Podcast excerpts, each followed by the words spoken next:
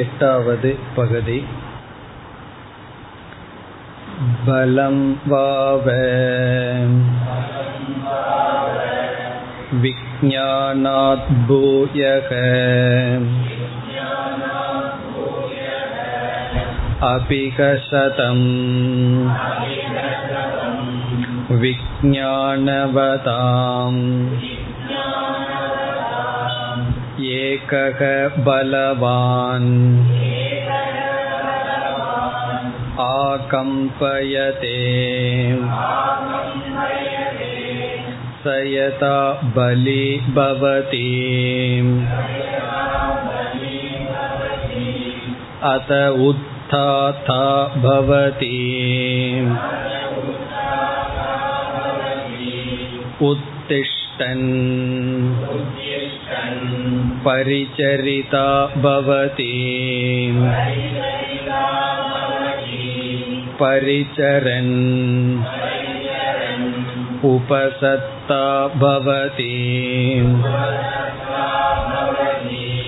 उपसीदन् द्रष्टा भवति श्रोता भवति मन्ता भवति बोद्धा भवति कर्ता भवति विज्ञाता भवति बलेन वै पृथिवी तिष्ठति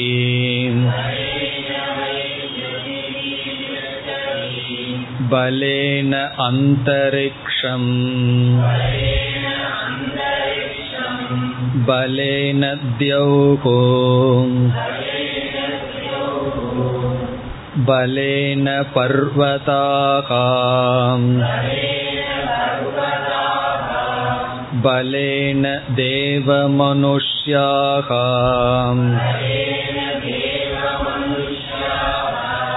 बलेन पशवश्च वयागुंसि च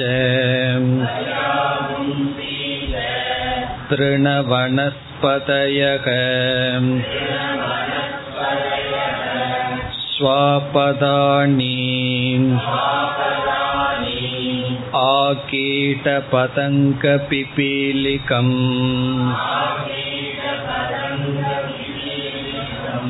बलेन लोकस्तिष्ठति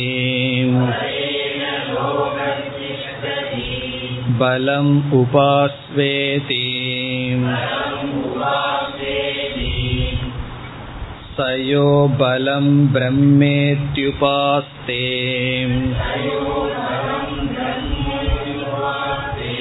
यावत् बलस्य गदम् तत्रास्य यथा कामचारो भवति यो बलं ब्रह्मेत्युपास्ते अस्ति बगवः बलात् भूय इति बलात्वाव भूयोऽस्तीति तन्मे भगवान् ब्रवीतु इति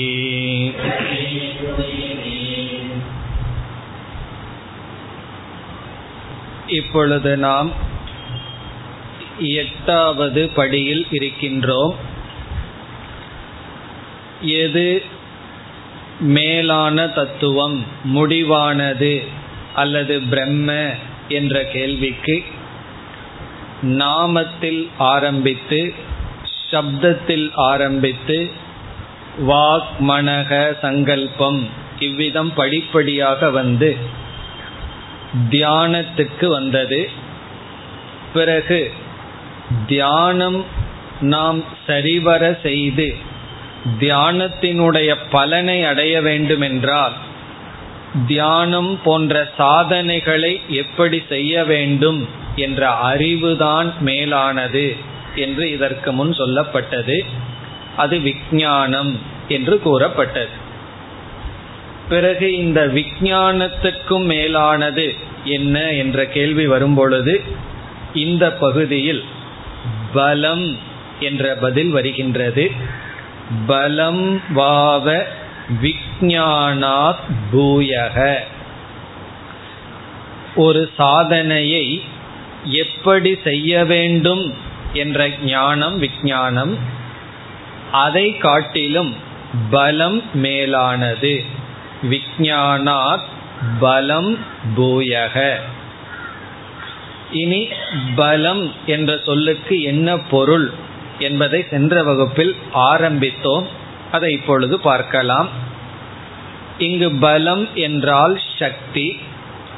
பலம்ங்கிற வார்த்தை நாம் தமிழிலும் பயன்படுத்தப்படுவது. சக்தி என்றால் எதனுடைய சக்தி என்ற கேள்வி வரும்பொழுது புத்தி மனம் இந்திரியம் ஷரீரம் இவைகளிடத்தில் இருக்கின்ற பலம். உடலில் இருக்கின்ற சக்தி என்றால் உடலினுடைய ஆரோக்கியம். சரீர சக்தி பலம் என்று சொல்லப்படுகிறது. இந்த உடலில் ஆரோக்கியம் இல்லை என்றால் நம்முடைய மனம் இந்திரியங்கள் புத்தி எதுவும் செயல்படாது. உடல் நோய்வாய்ப்பட்டிருக்கும் பொழுது அது ஜுவரத்தினாலேயோ தலைவலியோ வயிற்று வலியோ இப்படி உடல் பாதிக்கப்பட்டிருக்கும் பொழுது நாம் உபனிஷத் கீதை எடுத்து வைத்தால் நமக்கு தெரியும். நம்மால எந்த அளவுக்கு அதை சிந்திக்க முடியும் என்று.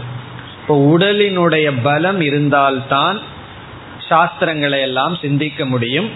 அல்லது தியானம் செய்ய முடியுமா என்றால் சாதாரண நாள்லயே முடியறதில்லை. உடல்ல வந்து ஏதாவது நோய் இருந்தா எப்படி நாம் அமர முடியும்? ஆகவே எந்த சாதனையையும் மேற்கொள்ள முடியாது. இப்ப ஷரீர பலம் தேவை. இங்கு உபனிஷத்தே ஷரீர பலம் இருந்தால்தான் எப்படிப்பட்ட படிகளையெல்லாம் நாம் தாண்டி ஞானத்தை எல்லாம் அடைய முடியும் என்று சொல்ல போகிறது. அப்படி ஷரீர பலத்தினுடைய பெருமையை நாம் இந்த இடத்திலேயே பார்க்க போகின்றோம். உடல் பலம் இருந்தால்தான் இவைகளெல்லாம் நடைபெறும் என்று உபனிஷத் கூறப் போகின்றது. பிறகு இந்திரிய பலம் என்று எடுத்துக்கொண்டால் கண் காது முதலியவற்றினுடைய பலம். இப்ப சாஸ்திரத்தை நம்ம கேட்க வேண்டும் என்றால் காதுக்கு பலம் இருக்க வேண்டும். காதுக்கு பலம்னா பெரிய காது இருக்கணுமான அர்த்தம் கிடையாது. கேட்கும் சக்தி. கண்ணுக்கு பலம்னு என்ன அர்த்தம்? பார்க்கும் சக்தி. பார்த்து படிக்கணும். கிளாஸ்ல சொல்ற வார்த்தைகள் எல்லாம் கரெக்டா விழுகணும். சத்துன்னு சொல்ற போது அசத்துன்னு விழுந்ததுன்னு வச்சுக்கோமே. அசத்துன்னு சொல்லும் போது சத்துன்னு விழுந்ததுன்னா அப்படி ஒழுங்கா காதல விழுகணும். அதை கிரகிக்கிற சக்தி இருக்க வேண்டும். அது வந்து இந்திரிய சக்தி. இது வந்து ஞானேந்திரியத்துக்கு கர்மேந்திரியத்திற்கும் சக்தி தேவை. அது வந்து சரீர பலத்தோடு கலந்து விடுகின்றது. நடக்கிற சக்தி படியேற சக்தி அதெல்லாம் வேண்டும் அல்லவா அப்படி ஒரு இடத்துக்கு போகணும்னா கர்மேந்திரியத்துல சக்தி தேவை. அப்படி இந்திரியத்தினுடைய கர்மேந்திரியம் சென்று விடுகிறது. பிறகு வாக் சக்தி சில ஸ்லோகங்களை எல்லாம் நம்ம உச்சரித்து மனநம் செய்ய வேண்டுமென்றால் அந்த சக்தி தேவை. பிறகு புத்தியினுடைய அல்லது மனதினுடைய சக்தி மனோசக்திக்கு வந்தால் எமோஷனல் ஸ்ட்ரென்த் என்று சொல்வது. சில சங்கடமான சூழ்நிலைகள் எல்லாம் நமக்கு வந்தால் மனதில் அதை தாங்கிக் கொள்கின்ற சக்தி. ஏன்னா எத்தனையோ அப்ஸ் அண்ட் டவுன் அப்படின்னு சொல்லுவோம். வெளி சூழ்நிலைகளில். அந்த சூழ்நிலைகளோட நம்ம சாஸ்திர படிப்புக்கு வருகின்றோம். உலகத்தோடையே தொடர்பில்லாம காட்டுக்குள்ள இருந்தோம் அப்படின்னா அந்த கஷ்டங்கள் கிடையாது. வேற விதத்துல கஷ்டங்கள் வரலாம். ஆனா சமுதாயத்துக்குள்ள இருக்கும் பொழுது வியாபாரமோ அல்லது மற்ற வேலைகள் எல்லாம் செய்து கொண்டு இருக்கும் பொழுது அந்த டிரான்சாக்ஷன்ல எவ்வளவோ மானவமானங்கள் நஷ்டங்கள் பொறுப்புகள் எவ்வளவோ இருக்கும். அதையெல்லாம் தாங்கி சாஸ்திரம் படிக்கும் பொழுதும் அல்லது தியானம் செய்யும் பொழுதும் அந்த மனதை நீக்கி மற்ற செயல்களிலிருந்து விடுதலை அடைந்து அமைதியா வச்சிருக்கிறது ஒரு சக்தி தான் அந்த மனோபலம் இல்லை என்றால் நாம் எந்த சாதனையையும் செய்ய முடியாது. மனது ரொம்ப பலகீனமாக இருந்தால் சாதனையில் ஈடுபட முடியாது.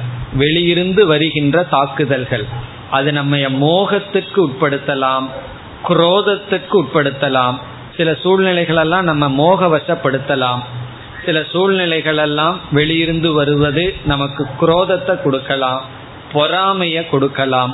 இப்படிப்பட்ட வெளி தாக்குதலிலிருந்து ஓரளவு பாதிக்கப்படாமல் இருப்பது மனதினுடைய சக்தி.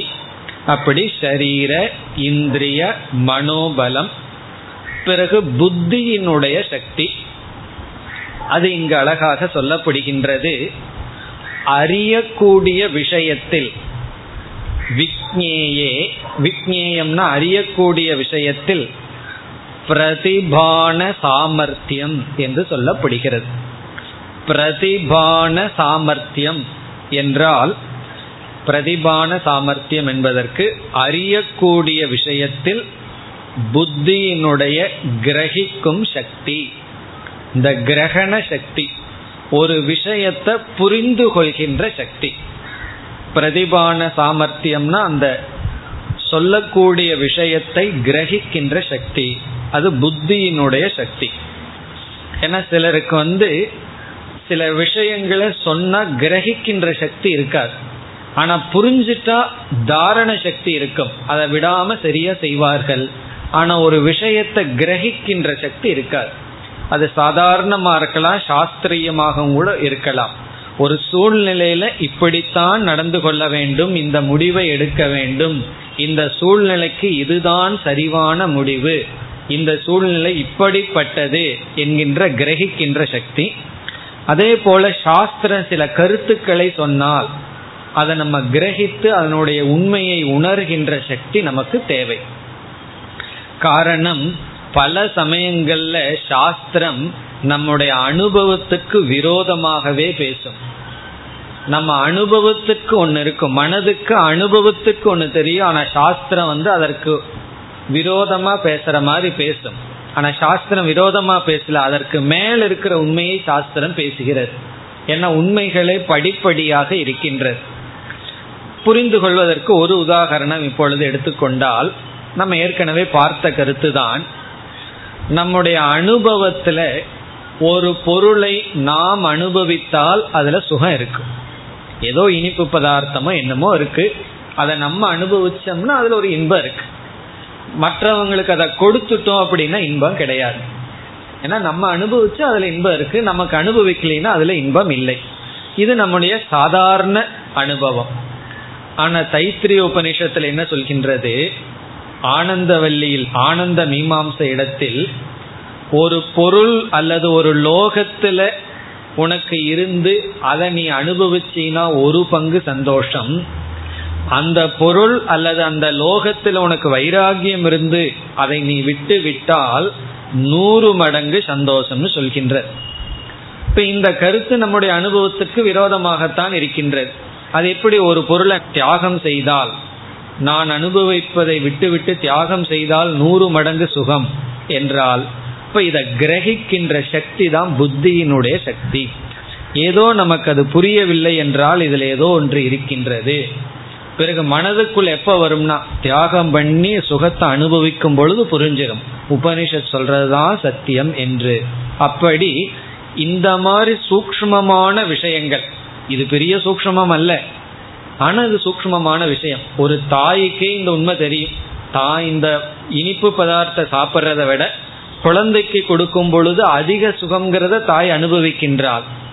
அப்படித்தான் இல்லறம்னு சொல்லும் பொழுதே இப்படித்தான் இதாகின்றது. நம்ம சரீரத்துக்கு அப்பாற்பட்ட சரீரம் அனுபவிக்கின்ற இன்பத்தில் நாம் அதிக இன்பத்தை அனுபவிக்கின்றோம். மனதினுடைய விஷாலம் இவ்விதம் துவங்குகின்றது. இது வந்து நம்ம அனுபவிக்கிறது தான்.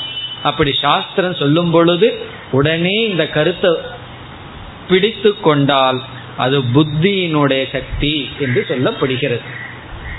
அப்படி சாஸ்திரம் சொல்கின்ற புகட்டுகின்ற அறிவை புரிந்து கொள்கின்ற திறன் உலகத்திலிருந்து தாக்கப்படுகின்ற விதவிதமான காமக்ரோதங்களிலிருந்து நாம் பாதுகாத்து கொள்கின்ற மனோபலம் பிறகு இந்திரிய பலம் பிறகு ஷரீர பலம் இவைகளெல்லாம் இங்கு பலம் என்ற சொல்லில் சொல்லப்பட்டுள்ளது. பிறகு மற்றதும் இங்கு பலம் என்ற பொருளில் வருகின்றது. உதாகரணமாக தனம். தனம்னா பணம். நம்ம கிட்ட பணம் ரொம்ப இருந்ததுன்னா கொஞ்சம் பலமா இருக்கிறது போல தோன்றும். அல்லது நல்ல கலாச்சாரத்துல நாம் பிறப்பது பெற்றோர்கள் நல்ல சம்ஸ்காரத்துடன் இருப்பது இப்படிப்பட்ட சூழ்நிலைகளும் நமக்கு அறிவை கொடுக்க ஒரு ஸ்ட்ரென்த் ஒரு பலமாக இருக்கின்றது. நல்ல கலாச்சாரத்தில் இருப்பவர்கள் பார்த்தோம்னா நல்லா படித்து வருகிறார்கள். காரணம் என்ன? பெற்றோர்களுடைய பலம் நண்பர்களுடைய பலம் சூழ்நிலை நல்லா அமைஞ்சா அதுவும் ஒரு பலம். நமக்கு சூழ்நிலை மோசமா இருந்ததுன்னா அதை தாண்டி வர்றது கஷ்டமா இருக்கும். அப்ப சூழ்நிலை பலமாக இருக்கும். பிறகு பணமும் முக்கியமான பலமாக இருக்கும். ஏன் சிறு குழந்தைகளெல்லாம் வீட்டுக்கு வேலைக்கு போகிறார்கள் என்றால் ஒரே ஒரு காரணம் அங்கு தனம் இல்லை. பணம் இருந்தா யாராவது தன்னுடைய குழந்தைய படிக்கிறத விட்டுட்டு ஒருத்தருடைய வீட்டுக்கு வேலைக்கு அனுப்புவார்களா? அப்ப ஏன் ஒரு சிறு குழந்தை படிப்பு அறிவை விடுகின்றது என்றால் அங்கு பணம் இல்லை. அப்ப என்ன ஆகின்றது? பணமும் ஒரு பலம் ஆகின்றது. இவ்விதம் எவைகளெல்லாம் விஞ்ஞானத்துக்கு துணை புரியுமோ அறிவுக்கு துணை புரியுமோ அவைகளெல்லாம் பலம். உண்மையில் பணம் முதல் கொண்டு அறிவு கூர்மை வரை அனைத்தும் நமக்கு துணை புரிகின்றது. சாதாரண பணத்தில் ஆரம்பிச்சு சுற்றுப்புற சூழ்நிலையில் ஆரம்பிச்சு நம்முடைய புத்தி வரைக்கும் இருக்கின்ற ஒவ்வொன்றுக்கும் பலம் இருந்தால்தான் நாம் அறிவை அடைய முடியும். அதுதான் பலம். ஆனால் இங்கு உபனிஷத் உடல் பலத்திலிருந்து ஆரம்பித்து இந்த உடல் பலம் இருப்பதனால் ஒருவன் எப்படி படிப்படியாக சென்று ஞானத்தை அடைய முடியும் என்று பலத்தினுடைய பெருமையை இனிமேல் உபனிஷத் வர்ணிக்கின்றது. இப்ப பலம் வாவ விஜானாத் பூயக. அதோடு எட்டாவது படிக்கு வந்து விட்டோம். இனி அடுத்த பகுதிகள் எல்லாம் பலத்தினுடைய பெருமை. இந்த பலத்தினால் சக்தியினால் நமக்கு என்னென்ன கிடைக்கின்றது? மந்திரத்திற்குள் சென்றால் அபிக சதம் விஜானவதாம் ஏகக பலவான் ஆகம்பயதே. அதாவது இங்கு என்ன உபனிஷத் கூறுகின்றது? வெறும் அறிவை உடையவர்களை காட்டிலும் பலத்தை உடையவன்தான் மேலானவன். அதாவது ஒருவன் பலத்தை உடையவன் நூறு பேர் வெறும் அறிவை உடையவர்களை காட்டிலும் மேலாக இருக்கின்றான். அவர்களையெல்லாம் பயமுறுத்துகின்றான். இந்த பலமான கண்டு வெறும் அறிவு மட்டும் இருப்பவர்கள் பயந்திருக்கிறார்கள். இப்ப ஏகக பலவான் ஒருவன் பலத்தை உடையவன். இந்த தனம் சரீரம் இந்திரியம் மனம் இந்த எல்லா விதத்திலையும் ஒருவன் பலத்தை உடையவன். ஆ கம்பயதேனா பயப்படுத்துகின்றான் அசைக்கின்றான். எவ்வளவுனா சதம் விஜானவதாம் நூறு அறிவுடையவர்களை காட்டிலும் சதம்னா நூறு. நூறு பேர் வெறும் நல்லா படிச்சுட்டு மட்டும் இருக்கார்கள். புத்தி மட்டும் இருக்கு. ஆனா எந்த பலமும் இல்லை என்றால் அவர்களை இவன் அசைக்கின்றான். நம்ம சரித்திரத்திலையும் கூட ஒன்று நடந்தது என்று சொல்வார்கள். அந்த யூனிவர்சிட்டி பேர் மறந்துட்டு எத்தனையோ வருடங்களுக்கு முன் ஒரு பெரிய ஒரு யூனிவர்சிட்டி இருந்தது. நம்மிடத்தில் அது என்ன யூனிவர்சிட்டி ஏதோ சொல்லுவார்கள்? நலந்தாவா? அதுல வந்து அங்க ஆயிரக்கணக்கில் ஆசிரியர்கள் மாணவர்கள் படித்து கொண்டிருந்தார்களாம். ஒருவர் ரெண்டு பேர் அல்ல. ஆயிரக்கணக்கில் அங்க படிப்பு இருந்தது. சிலர் ஒரு நூறு பேர் கூட இல்லை. அவர்கள் வந்து அதை அனைத்தையும் தீ வைத்தார்களாம். தீ வைத்து நம்முடைய அந்த கலாச்சாரத்தை அழித்தார்கள். காரணம் என்னன்னா வெறும் புஸ்தக ஞானம் மட்டும் இருந்தது. இவர்களுக்கு ஏதோ என்ன சாபமோ அந்த பலம் இல்லாமல் போனதுதான். அதுதான் உபனிஷத்தே சொல்கின்றது. நூறு பேர் வெறும் அறிவை உடையவர்களாக இருந்தால் மட்டும் போதாது. ஒருவன் பலத்தை உடையவன் அனைவரையும் அசைத்து விடுகின்றான். அதனால் என்னன்னா நாளையிலிருந்து தண்டால் பண்ண ஆரம்பிங்கன்னு அர்த்தம். எக்ஸசைஸ் பண்ண ஆரம்பிக்கணும்னு அர்த்தம். உடல் பலம் தேவை. எல்லாம் வெறும் விசாரம் பண்ணிட்டு ஒரு அறையில மட்டும் அமர்ந்திருந்தா போதாது. ஆரோக்கியம் உடல் பலம் தேவை. அது வந்து உபனிஷத் இவ்விதம் கூறுகின்றது. சயதா பலி பவதி. இனி பலத்தினுடைய பெருமை. பலத்தினால இவன் என்னென்னலாம் சாதிக்கின்றான்? சக ஒருவன் யதா எப்பொழுது பலிபவதி. பலிபவதினா பலத்தை உடையவன் ஆகின்றானோ ஒருவனுக்கு எப்பொழுது பலம் இருக்கின்றதோ அப்பொழுது என்ன செய்வானவன்? அத உத்தாத்தா பவதி அப்பொழுது பலத்தின் விளைவாக பலம் அவனிடம் இருந்த காரணத்தினால் உத்தாதா உத்தாதா என்றால் குருவினுடைய அருகில் செல்கின்றான். கமன கர்த்தா பவதி குரு சமீபே. குருவினுடைய அருகில் செல்பவன் ஆகின்றான். உத்தாத்தான கமன கர்த்தா. அவன் வந்து குருவிடம் செல்கின்றான். காரணம் என்ன? பலம் இருந்த காரணத்தினால்தான். குரு சமீபே கமன கர்த்தா. குருவிடம் செல்பவன் ஆகின்றான். இதனுடைய அர்த்தம் என்னன்னா குரு வந்து கொரியர் சர்வீஸ் மாதிரி வீட்டுக்கெல்லாம் வரமாட்டார் ரொம்ப தூரத்தில் இருப்பார். அப்ப என்ன பண்ணணும்னா இவன் குரு கிட்ட போகணும். சாதாரண விஷயம் அல்ல சங்கரர் வந்து கேரளால இருந்து நர்மதா நதிக்கரை வரைக்கும் எதுல போனார்? நடந்து போனார் குருவை தேடி. அப்படி குருவை வந்து நம்ம தேடி செல்ல வேண்டும். எவ்வளவோ பேர் உலகத்திலிருந்தெல்லாம் ரிஷிகேஷ் ஹிமாலயாவுக்கெல்லாம் வருவார்கள். எதற்குனா அங்க சாஸ்திரம் படிக்கணும் குரு கிட்ட போகணும். இப்ப காசியில போய் வேதாந்தம் படிக்கணும்னு செல்பவர்கள் பலர்.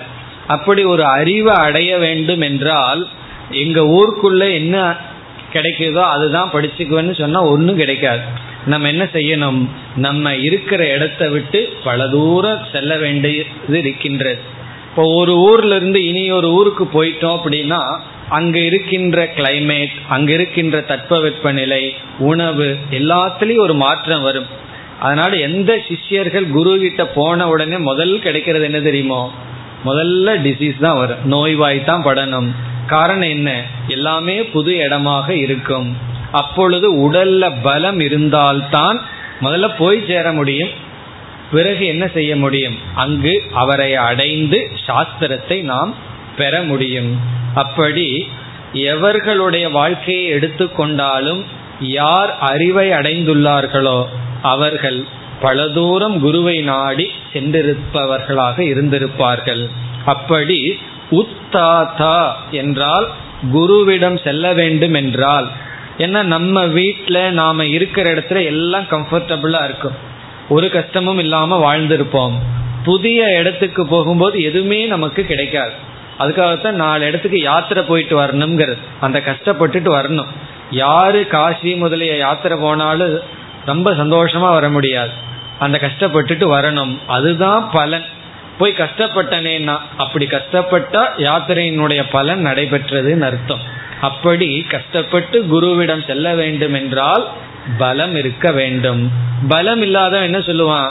எனக்கு வயிற்று வலிக்குது தலை வலிக்குது என்னால் அங்கே போக முடியாது அந்த கிளைமேட்டில் இருக்க முடியாதுன்னு வந்து விடுவார்கள். அதையும் நம்ம பலர பார்க்கிறோம். சில பேர் ரிஷிகேஷுக்கு போவார்கள் கொஞ்ச நாள் படிப்பார்கள் அதற்கு பிறகு உடல் வந்து அவர்களுக்கு ஒத்துழைக்காது. உணவு சூழ்நிலை அந்த கிளைமேட் எல்லாம் ஒத்துழைக்காம திரும்பி வந்து விடுவார்கள். அப்படி தோல்வியை அடைந்தவர்கள் பலர். அதற்கு காரணம் என்னன்னா பலம் இல்லை. பலம் இருந்தால் ரெசிஸ்டன்ஸ் எதிர்ப்பு சக்தி உடல்ல இருந்தால் நம்ம புதிய இடத்துக்கு சென்று ஞானத்தை அடைய முடியும். புதிய இடத்துக்கு செல்ல முடியும். அதுதான் இங்கு சொல்லப்பட்டுள்ளது. உத்தாத்தான கமன கர்த்தா பவதி. பிறகு குரு கிட்ட போய் என்ன செய்கின்றான்?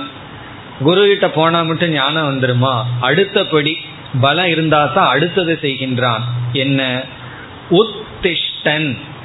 உத்திஷ்டன் என்றால் குருவிடம் சென்று முதல்ல குருவிடம் செல்பவனாகின்றான். பிறகு உத்திஷ்டன் என்றால் குருவிடம் சென்று பரிச்சரிதா பவதி. இவன் அடுத்தது ஒரு காரியத்தை செய்கின்றான். எதனால்? பலம் இருந்த காரணத்தினால். அது என்ன காரியம்? பரிச்சரிதா. பரிச்சரிதா என்றால் சேவகக பவதி. குருவுக்கு பணிவிடை செய்பவன் ஆகின்றான். சர்வீஸ் பண்றான் குருவுக்கு பணிவிடை செய்கின்றான். உடல் அளவில் குருவுக்கு என்ன செய்யணுமோ அதை செய்கின்றான். இதுவும் எப்ப செய்ய முடியும்? உடல்ல பலம் இருந்தா தான் ஏன்னா நம்முடைய உடலை பாதுகாக்கிறது நம்முடைய இடத்த தூய்மையா வச்சுக்கிறதுக்கே நமக்கு சக்தி வேணும். பிறகு இனியொருவருடைய இடத்த குரு இருக்கிற இடத்த தூய்மைப்படுத்துவது அவருக்கு உணவு கொடுப்பது அவருக்கு வேறு ஏதாவது சர்வீஸ் பண்ணணும் என்றால் என்ன வேணும்? தனக்கு சர்வீஸ் பண்ணினது போல மீதி சக்தி தேவை. ஆகவே பரிச்சரிதா பவதி என்றால் குருவுக்கு சேவை செய்பவன் ஆகின்றான். அப்படி சேவை செய்யணும்னா இவனுக்கு என்ன தேவை? இங்கு உபனிஷத் கொடுக்கிற முக்கியத்துவம் பலம். பலம் இருந்த காரணத்தினால்தான் இவன் குருவை அடைய முடிந்தது பலத்தினால்தான் பரிச்சரிதா பவதி. குருவுக்கு சேவை செய்தவன் ஆகின்றான். நம்ம ஏற்கனவே பார்த்திருக்கோம் ஒரு ஞானத்தை எந்த ஒரு ஞானத்தையும் நம்ம சும்மா பெறக்கூடாது. ஏதாவது ஒன்றை கொடுத்து தான் பெறணும். அதுல வந்து எதை கொடுத்து பெற்றால் அந்த ஞானம் நமக்குள் நிலைக்கும் என்றால் நம்முடைய சேவையை கொடுத்து பெறுகின்ற ஞானத்துல தான் நிலை பெற முடியும். பணத்தை கொடுத்து ஞானத்தை வாங்கலாம் அல்லது நம்ம ஒரு அறிவை கொடுத்து இனி ஒரு அறிவை வாங்கலாம். ஆனால் சேவையினால் பெறப்பெற்ற அறிவுதான் நம்ம அதில் நிற்க முடியும் நமக்குள் நிலை பெறும். இப்போ குருவும் வந்து அவனுக்கு தகுதி இருக்காங்கிறத சேவை மனப்பான்மை இருக்காங்கிறத வச்சு தான் சொதிப்பார். அவர்களுடைய சேவை தேவையா இருக்கலாம் தேவை இல்லாமல் இருக்கலாம். ஆனால் குரு எல்லா சிஷ்யர்களுடைய சேவையும் பயன்படுத்துவார் என்று சொல்ல முடியாது. அந்த சேவை மன இருக்கின்றதா என்பதுதான் ஆசிட் டெஸ்ட் என்று சொல்வார்கள். அதைத்தான் பார்ப்பார். அந்த சேவையை செய்ய முடியும். எதனால்? பலம் இருந்தால்.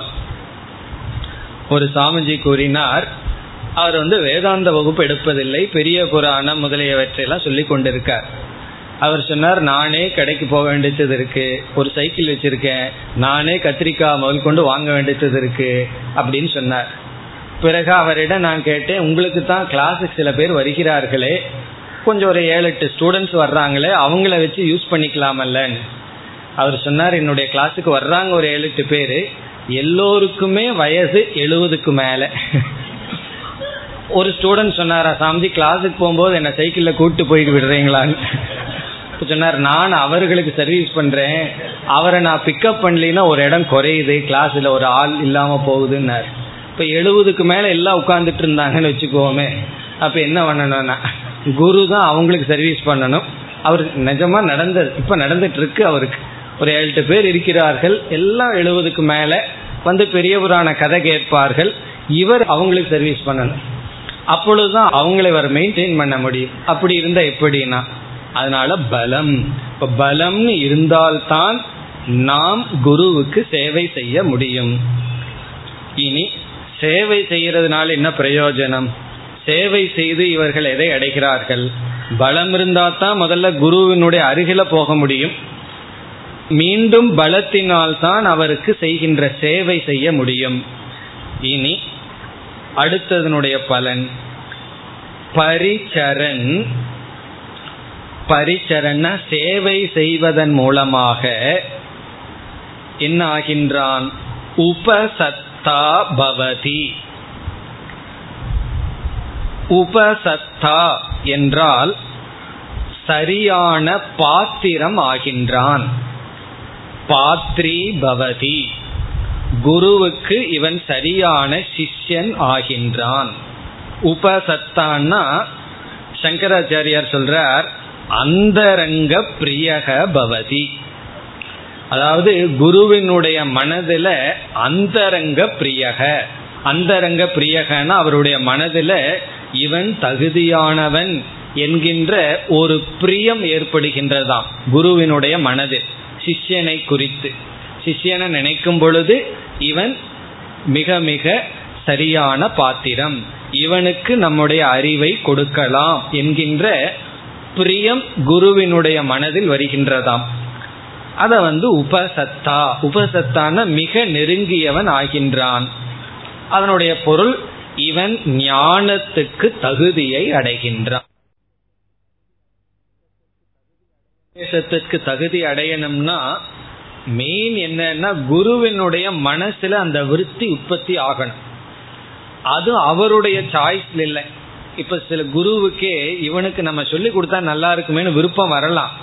ஆனா எண்ணம் வரலாம். ஆனா அது விருப்பமாக வர முடியாது. இப்ப குருவினுடைய சாய்ஸ் இல்லாம அவரே தேர்ந்தெடுக்காமல் சிஷ்யனுடைய நடத்தையில் அவருடைய விருப்பத்தை விருப்பம்னு அவருடைய வில்லுக்கு அப்பாற்பட்டு இவருக்கு நாம் எடுத்து சொல்லலாம் என்கின்ற எண்ணம் ஒரு பிரியம் சிஷ்யனை குறித்து வர வேண்டுமாம்.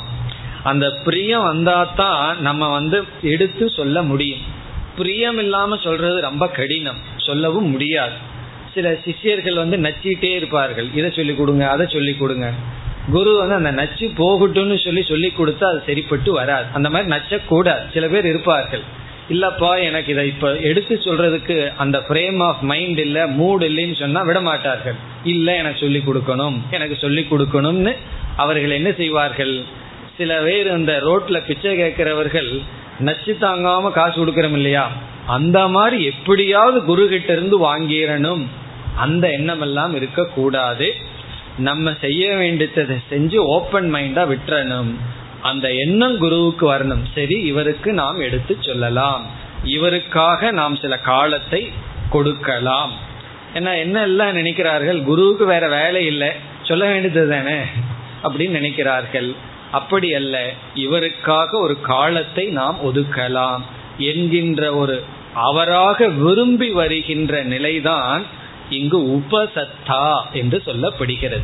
சிஷ்யன் வந்து பாத்திரம் ஆகின்றான் இதெல்லாம் எதனால்? உபனிஷத்து எங்க பொடி வச்சிருக்குன்னா பலம். உடல் இந்திரிய மன புத்தி இவைகளெல்லாம் பலமா இருந்தால்தான் நம்ம குருவினுடைய அருகில் செல்ல முடியும். இல்லை அப்படின்னா போக மாட்டோம் ரெண்டு கிலோமீட்டர் இருந்தால் ரொம்ப தூரமா தெரியும்.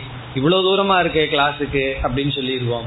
ஆயிரம் கிலோமீட்டரா இருந்தாலும் பக்கமாக தெரியும். எப்பொழுதுன்னா உடல் பலமாக இருந்தால் உள்ளம் இந்திரியமெல்லாம் பலமாக இருந்தால். பிறகு குருவினுடைய பக்கத்துல சென்று பரிச்சரிதா இது மூணு அழகான ஸ்டேஜ் உபனிஷத் அப்படியே பலத்தை பற்றி பேசும் பொழுதே எப்படி ஒருவன் வந்து ஞானத்தை அடைகின்றான் கிரமத்தையும் அழகாக சொல்கிறது. முதல்ல குருவை அடைந்து பிறகு அவன் சர்வீஸ் பண்ணணும். இந்த சேவை அப்படிங்கிறது ரெண்டு இருக்கு. சில சமயங்கள்ல சேவை தேவைப்படும் பண்ணலாம். தேவைப்படுதோ இல்லையோ அந்த சர்வீஸ் மைண்ட் இருக்கணும். அதைத்தான் குரு பார்ப்பாரே தவிர சேவையில் அவரிடம் இருந்து எடுத்தால் தான் கொடுப்பேன் அப்படிங்கிறது குரு நினைக்க மாட்டார்.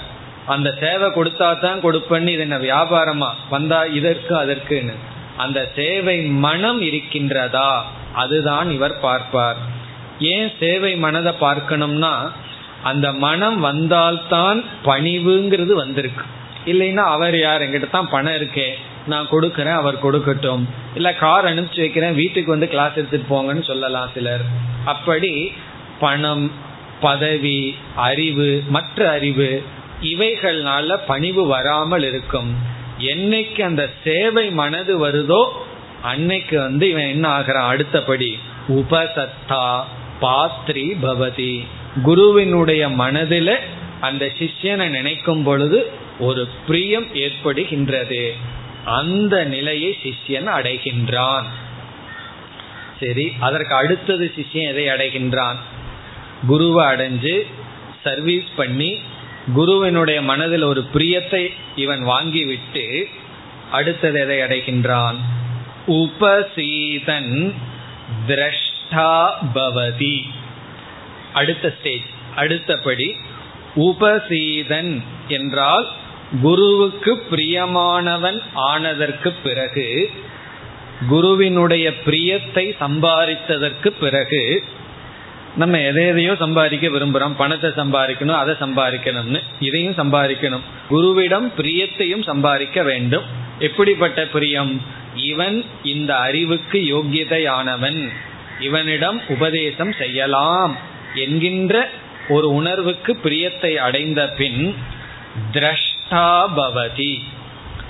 இந்த இடத்துல திரஷ்டா என்றால் குருவை கவனிப்பவன் ஆகின்றான். உபதேஷ்டுகு குரோகோ திரஷ்டா பவதி. அதாவது குருவை பார்ப்பவன் ஆகின்றான்.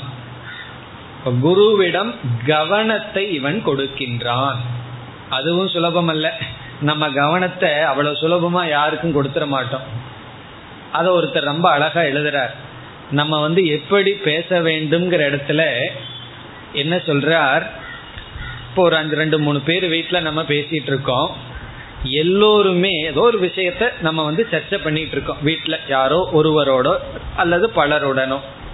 அப்ப பொதுவா என்ன நடக்குமா? எப்ப நமக்கு பேசுறதுக்கு சந்தர்ப்பம் கிடைக்கும்னு எதிர்பார்த்துட்டு இருப்போமா?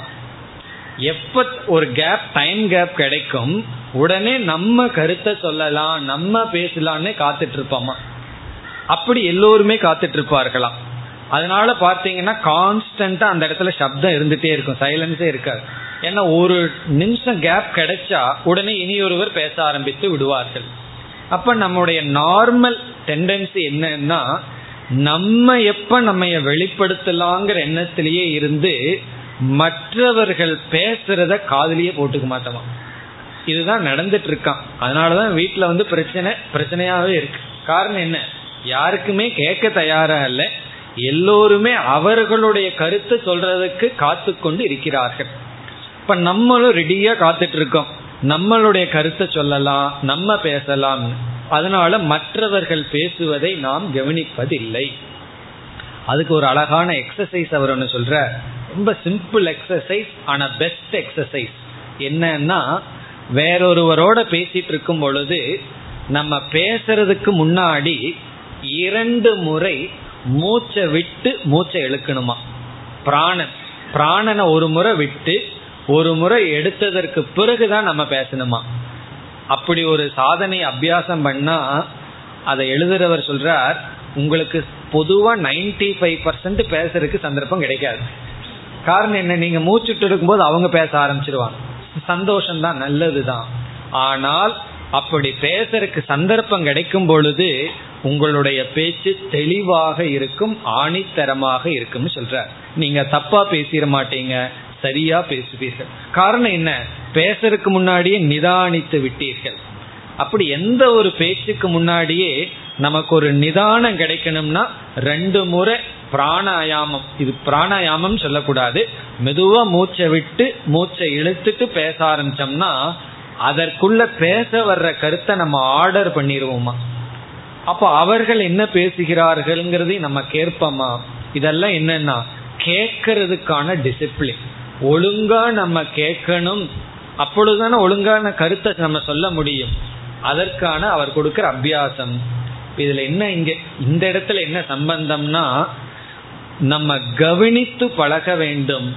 இப்ப குருவிடம் வந்துட்டு வேடிக்கை பார்த்துட்டு இருக்க கூடாது. இவர் என்ன வச்சிருக்கார்? என்னென்ன புஸ்தகம் வச்சிருக்கார்? அவர் ஏதாவது உபதேசம் பண்ணிட்டு இருப்பார்.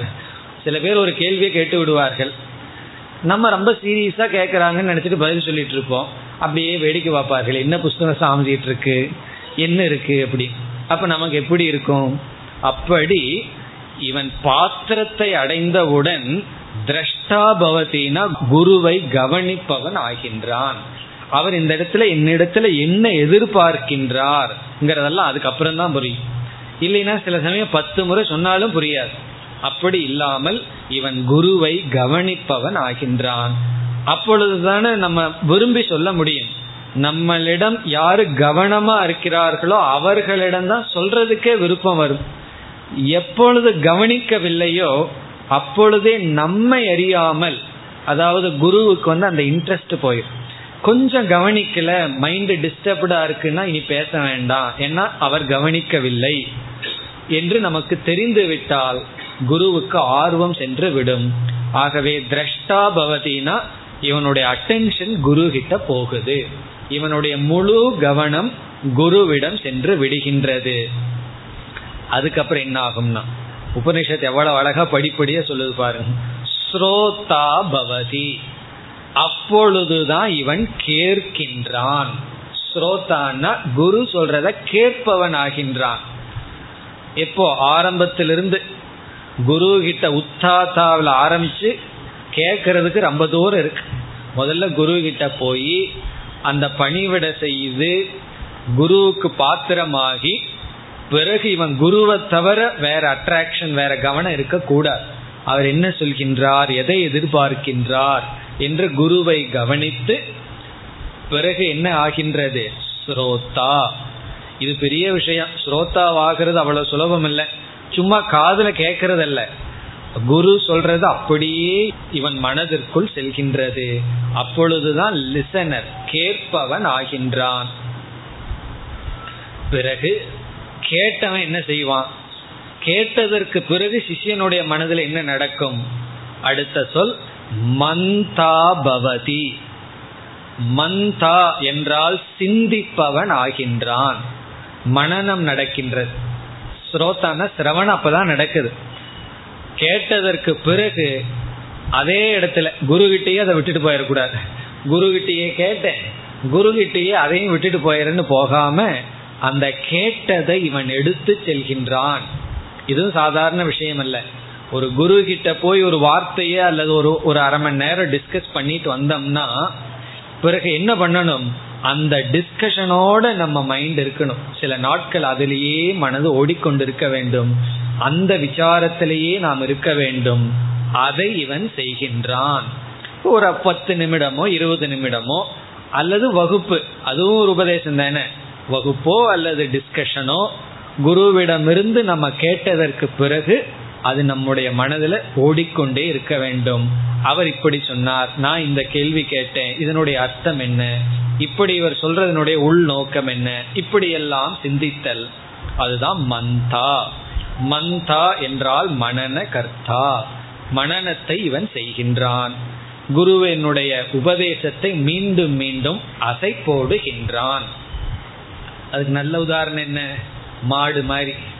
இந்த மாடு இருக்கே அது முதல்ல உள்ள தள்ளிடும் பிறகு என்ன செய்யும்? ஆற அமர்ந்து அமர்ந்து உட்கார்ந்து உள்ள தள்ளினதெல்லாம் கொஞ்சம் வெளியே கொண்டு வந்து அப்படியே அசை போட்டு பிறகு மீண்டும் உள்ள தள்ளும். அந்த வேலை தான் மந்தான்னு சொல்றது அவர் சொன்ன கருத்தை எல்லாம் கேட்டு இவன் மீண்டும் மீண்டும் சிந்தித்து பிறகு உள்ள போகும்போது இவன் எப்படிப்பட்டவன் ஆயிடுறான்? அடுத்த ஸ்டேஜ் போத்தா பவதி. போத்தா என்றால் புரிந்து கொண்டவன் ஆகின்றான். அறிவுடையவன் ஆகின்றான். இப்பொழுதுதான் ஞானமே வருது. போத்தா போத்தான அறிவை அடைகின்றான். நல்ல பக்குவமா இருந்ததுன்னா நல்ல காஞ்ச கட்டையா இருந்தா ஸ்ரோத்தாவா இருக்கும் போதே போத்தாவாயிருவான். கேட்ட உடனே ஞானம் வந்துடும் காஞ்ச கட்டையா இருக்கணும். அதாவது காஞ்ச கட்டைன்னா என்ன?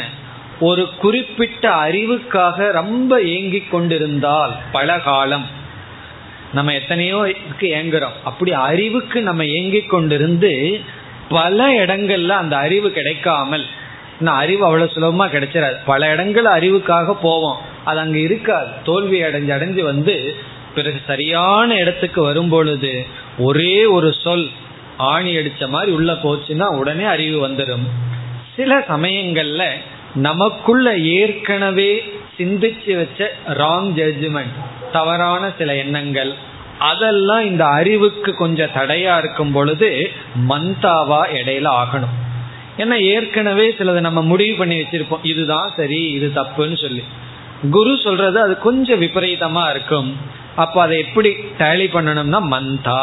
கொஞ்சம் சிந்திச்சோம்னா இது நம்மளுடைய ராங் ஜட்ஜ்மெண்ட் நம்ம தப்பா புரிஞ்சு வச்சிருக்கோம். இதுதான் சரி. கொஞ்சம் விசாரம் பண்ணி பிறகு போத்தா. சரியாக புரிந்து கொண்டவன் ஆகின்றான். இப்ப போத்தான்னு சொன்னா சாஸ்திரார்த்த போத்தா பவதி. சாஸ்திரத்தினுடைய அர்த்தத்தை புரிந்து கொண்டவன் ஆகின்றான். எதை புரிஞ்சுக்கிறான்? சாஸ்திரார்த்த சாஸ்திர அர்த்தம்னா சாஸ்திரத்தினுடைய அர்த்தத்தை புரிந்து கொண்டவன் ஆகின்றான். இந்த சாஸ்திரம் வந்து பல சாதனைகளை பற்றி எல்லாம் பேசுகின்றது. நம்ம வேதாந்தத்துக்குள்ள வந்ததற்கு பிறகுதானே சாதன சதுஷ்டய சம்பத்தினா என்ன? இதெல்லாம் நம்ம படிக்கிறோம். சமம்னு ஒன்று பண்ணணும் தமம்னு ஒன்று இருக்கு விவேகம் வைராகியம் இப்படி எத்தனையோ சாதனைகள் இருக்குது பிறகு கர்ம யோகம் உபாசனா தியானம் ஜபம்னு எண்ணிக்கைக்கு அடங்காத சாதனைகளை சாஸ்திரம் படிப்படியா சொல்லி வச்சிருக்கு. அந்த சாதனைகளை எல்லாம் எவ்வளவு தூரம் பின்பற்றணும் எப்படி பின்பற்றணும் எப்பொழுது ஒரு சாதனையை எடுத்து எப்ப விடணும் இது சம்பந்தமான எல்லா ஞானமும் நமக்கு கிடைக்கின்றது. அகம் பிரம்மாஸ்மிங்கிற ஞானம் பிறகு வருது. அதற்கு முன்னாடி ஸ்டேஜில் அகம் பிரம்மாஸ்மிங்கிற ஞானத்துக்கு முன்னாடி எத்தனையோ ஞானம் தேவைப்படுது. முதல்ல உபனிஷத்துனா என்ன? ஏன்னா ரொம்ப வருஷம் நம்ம உபனிஷத்துங்கிற வார்த்தையை கேள்விப்பட்டிருக்க மாட்டோம். பிறகு இங்க வந்துதான் அந்த சொற்கள் அதுல எப்படி உபதேசங்கள் இருக்கின்றது இவைகளை எல்லாம் கேட்டு அதில் இருக்கின்ற சாதனைகளை பற்றி அறிவை எல்லாம் அடைகின்றோம். இதற்கு முன்னாடியும் எத்தனையோ சாதனைகள் தவம் இதெல்லாம் தெரிஞ்சு வச்சிருக்கோம். இப்ப டிவி பார்க்கும்போது ஒரு முனிவர் வந்து தவம் பண்ணாருன்னு அந்த கதைகளை எல்லாம் படிப்போம் தெரிஞ்சு வச்சிருப்போம். ஆனா அந்த சாதனைகளினுடைய ஆர்டர் அந்த முறை எப்படி பண்ணணும் நாம எந்த சாதனையை எடுத்துக்கணும் ஏன்னா எத்தனையோ சாதனை சாஸ்திரத்துல சொல்லப்பட்டிருக்கு. நான் எந்த சாதனையை எப்பொழுது எடுத்துக்கொள்ளணும் இந்த அறிவை எல்லாம் குருவிடம் சென்று குரு நம்முடைய தகுதியை பார்த்து அவர் பர்சனலா கொடுப்பார். நீ வந்து இந்த சாதனையை எடுத்துக்கொள். உன்னுடைய இந்த மனதுக்கு இந்த வேல்யூ வேண்டும். சில சமயம் ஒரு வேல்யூ எடுத்துட்டு அதிகமா பின்பற்றிட்டு இருப்போம். விரதம் எடுத்துட்டு சாப்பிடாமையே இருந்து நம்ம நாசம் பண்ணிட்டு இருப்போம். இப்ப குரு சொல்லுவார் இல்ல உனக்கு நீ விரதம் இந்த அளவுக்கு தான் இருக்க வேண்டும். அப்படி ஏதாவது ஒரு வேல்யூ எடுத்துட்டு அதுல ஓவரா போயிட்டு இருப்போம். இப்ப குரு வந்து என்ன செய்வார்? அது ஒரு பிரேக் போடுவார். இந்த வேல்யூ இவ்வளவுக்கு மேல பின்பற்றினால் அது வந்து உன்னை நாசப்படுத்திடும்.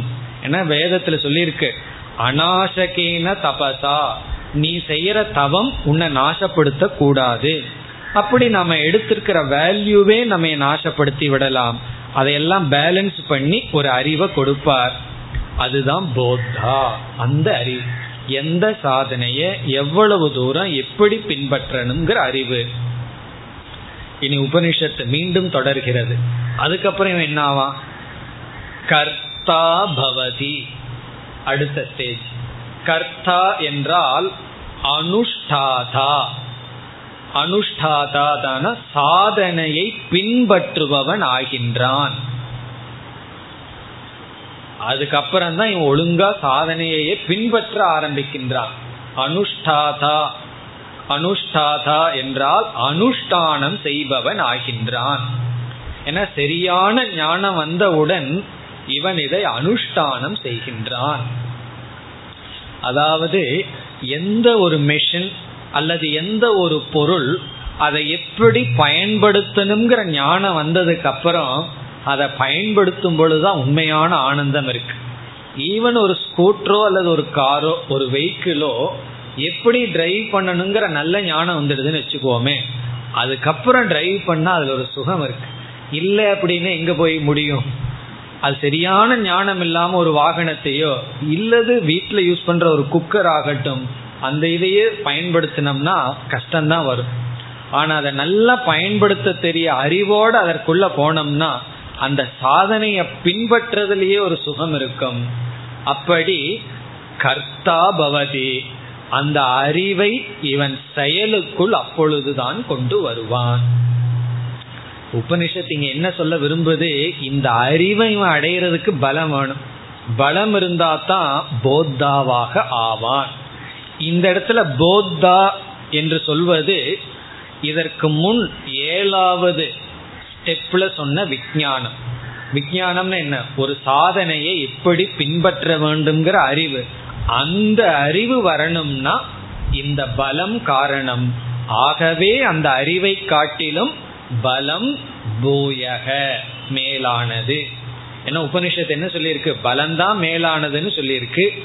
ஏன் பலம் மேலானதுன்னா இந்த அறிவை அடையணும்னா நீ வந்து குரு கிட்ட போறதிலிருந்து இப்ப படிப்படியா பார்த்தமே இவ்வளவு படியை நீ செய்து முடிக்கணும்னா உனக்கு பலம் வேண்டும். இப்ப ஸ்ரோத்தா ஆகிற வரைக்கும் பலம் இருந்தது. அதுக்கப்புறம் உடல்ல பலகீனம் ஆயிட்டதுன்னா மந்தாவாகவே ஆக மாட்டான். ஒரு ஸ்டேஜுக்கு முன்னாடி அவுட் ஆகிற மாதிரி. அப்ப என்னன்னா இதுவரைக்கும் உனக்கு பலம் இருந்தால்தான் ஞானம் வரும். அதுக்கப்புறம் ஞானம் வந்ததுக்கு அப்புறம் எல்லா பலம் போயாச்சுன்னு வச்சுக்கோமே கர்த்தாவாக முடியாது. அந்த அறிவை செயல்படுத்த முடியாது. ஏன்னா பலர் வயதான காலத்துல என்ன சொல்கிறார்கள் என்றால் எங்களுக்கு இப்ப தெளிவாக புரிந்து விட்டது ஆனால் ஆரோக்கியம் இல்லை வயது இல்லை அதை செயலுக்குள் கொண்டு வருவதற்கு. இப்ப கோபம் வரக்கூடாது. எல்லாம் புரிஞ்சாச்சு. ஆனா வயது கடந்து விட்டது. அதனுடைய அர்த்தம் என்னன்னா இப்பொழுது தேவையான பலம் இல்லை. அதனாலதான் உடல்ல பலம் இருக்கும் பொழுதே ஆரம்பித்து விட வேண்டும்னு சொல்ற. அப்பொழுதுதான் அந்த அறிவை வந்து நம்ம செயலுக்குள் கொண்டு வர முடியும். இப்ப என்ன செய்தால் எப்படி தியானம் செய்தா மனதை அடக்க முடியுங்கிற அறிவு வந்தாச்சு. தெளிவாக தெரிஞ்சாச்சு. ஆனா அப்படி செய்வதற்கான சக்தி இல்லை. காரணம் என்ன? பலம் இல்லை. ஆகவே பலம் முக்கியம். இது முதல் கிளாஸ்ல எடுக்க வேண்டியது இந்த இடம். ஃபர்ஸ்ட் கிளாஸுக்கு வர்றவங்களுக்கு சொல்ல வேண்டியது. அப்பிருந்து ஒழுங்கா பலத்துக்கு முக்கியத்துவம் கொடுப்பார்கள். அடுத்த செக்ஷனை சேர்ந்தெடுத்தரணும் ஏன்னா அடுத்த செக்ஷன்ல இந்த பலம் வர்றதுக்கு அன்னம் காரணம்னு சொல்ல போகுது. அப்போ ஒழுங்கா சாப்பிடணும். அதான் ஃபர்ஸ்ட் வேதாந்த கிளாஸ்ல சொல்ல வேண்டியது. தேவையானதை ஒழுங்கா சாப்பிட்டு ஒழுங்கான ஆரோக்கியத்தை அடைய வேண்டும். அது ரொம்ப முக்கியம். அதிலிருந்து தான் இவைகளெல்லாம் தொடர்கின்றது. சரி ஒருத்தன் கர்த்தாவாகவும் ஆகிவிட்டான். சாதனைகளை எல்லாம் பயன்படுத்தி விட்டான். அவனுக்கு அடுத்தது என்ன கிடைக்கும்? உபனிஷத் அடுத்ததோடு முடிவு செய்கின்றது. இந்த ஸ்டேஜ் படிப்படியா வந்து அடுத்ததுல முடியுது. இவன் கர்த்தாவுக்கு அப்புறம் என்ன ஆகின்றான்? விக்ஞாதா பவதி. விக்ஞாதா பவதி என்றால் இந்த இடத்துல விக்ஞாதாங்கிற சொல்லுக்கு பொருள் அனுஷ்டான பலசிய அனுபவிதா பவதி. அனுஷ்டான பலசிய அனுபவிதா. அனுபவித்தான என்ன?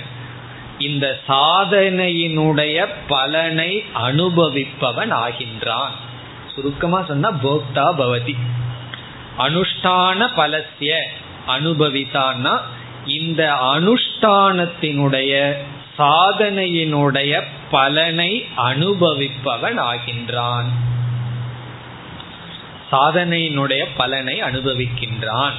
ஞானம் வந்து அந்த ஞானத்தின் துணை கொண்டு சாதனைகளை எல்லாம் ஒழுங்கா செய்யும் பொழுது அந்த செய்வதனுடைய பலனை அனுபவிக்கின்றான். இதற்கு மேல பேசுறதுக்கு ஒண்ணும் கிடையாது. பழத்தை அனுபவிச்சதுக்கு அப்புறம் வேற என்ன இருக்கு? போக்தா பவதி. அப்ப என்னன்னா நம்ம சாஸ்திரத்துல சொன்ன பிரயோஜனத்தை அனுபவிக்க வேண்டும் என்றால் நமக்கு ரொம்ப முக்கியம் ஆரோக்கியம். பலம்னு சொன்னா நாலு பேர்த்த அடிக்கிற சக்தி வேண்டாம். பயில்வான் மாதிரி எல்லாம் பலம் நமக்கு வேண்டாம்.